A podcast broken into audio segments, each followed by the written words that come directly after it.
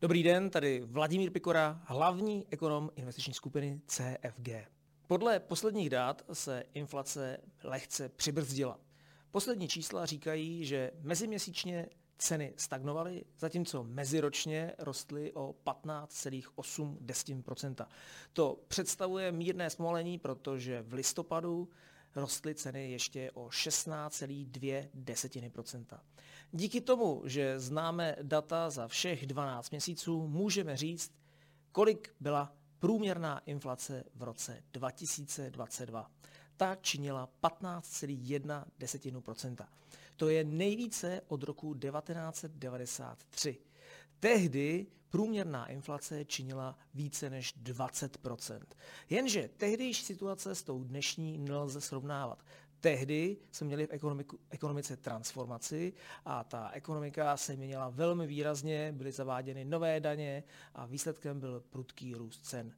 Nyní nic takového nepozorujeme, nyní pouze pozorujeme dovoz dražších cen energií. Za meziměsíční stagnací stojí zejména to, že poklesly ceny pohonných hmot. A to tak výrazně, že dokázali kompenzovat nárůst cen potravin a energií. I v meziročním srovnání však hrály pohonné hmoty velkou roli. Dokázali přibrzdit růst jiných položek. Přece jenom některé položky zdražily velmi výrazně. Vejce jsou třeba dražší o 92%, cukr o 99% a zemní plyn dokonce o 140%. Zajímavé je, že výrazně více zdražuje zboží nežli práce. Zboží zdražilo o 17,8%, zatímco služby jenom o 12,5%. To ukazuje, že inflace je nákladová. My máme dražší náklady, nemáme dražší cenu práce. Ta cena práce zdražuje jenom mírně, což je dobře, protože se tím pádem ještě neodstartovala spirála, kdy nejprve zdraží zboží, následně mzda, následně zboží a tak dále a ty ceny se neustále točí výš a výš. Zatím tento proces u nás naštěstí ještě nenastal. Často slýcháme, že vyšší ceny jsou dány tím, že máme korunu.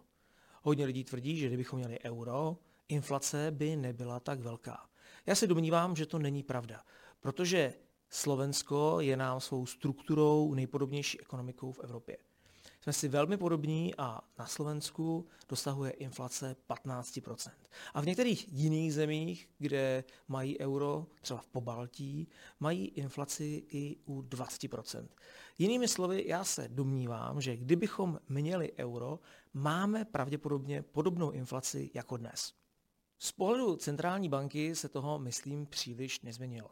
Ukazuje se, že inflační tlaky slábnou. Nicméně bude to asi jen dočasné, protože lednová inflace pravděpodobně přinese rekordní hodnotu.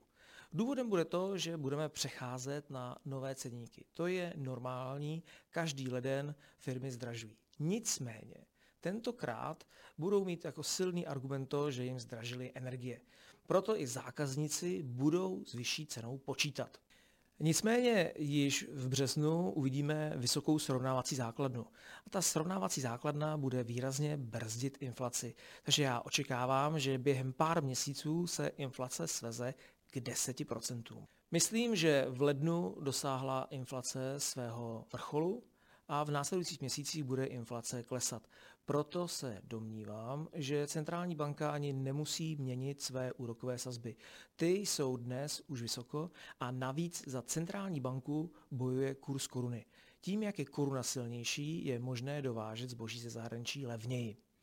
A to tlačí proti inflaci.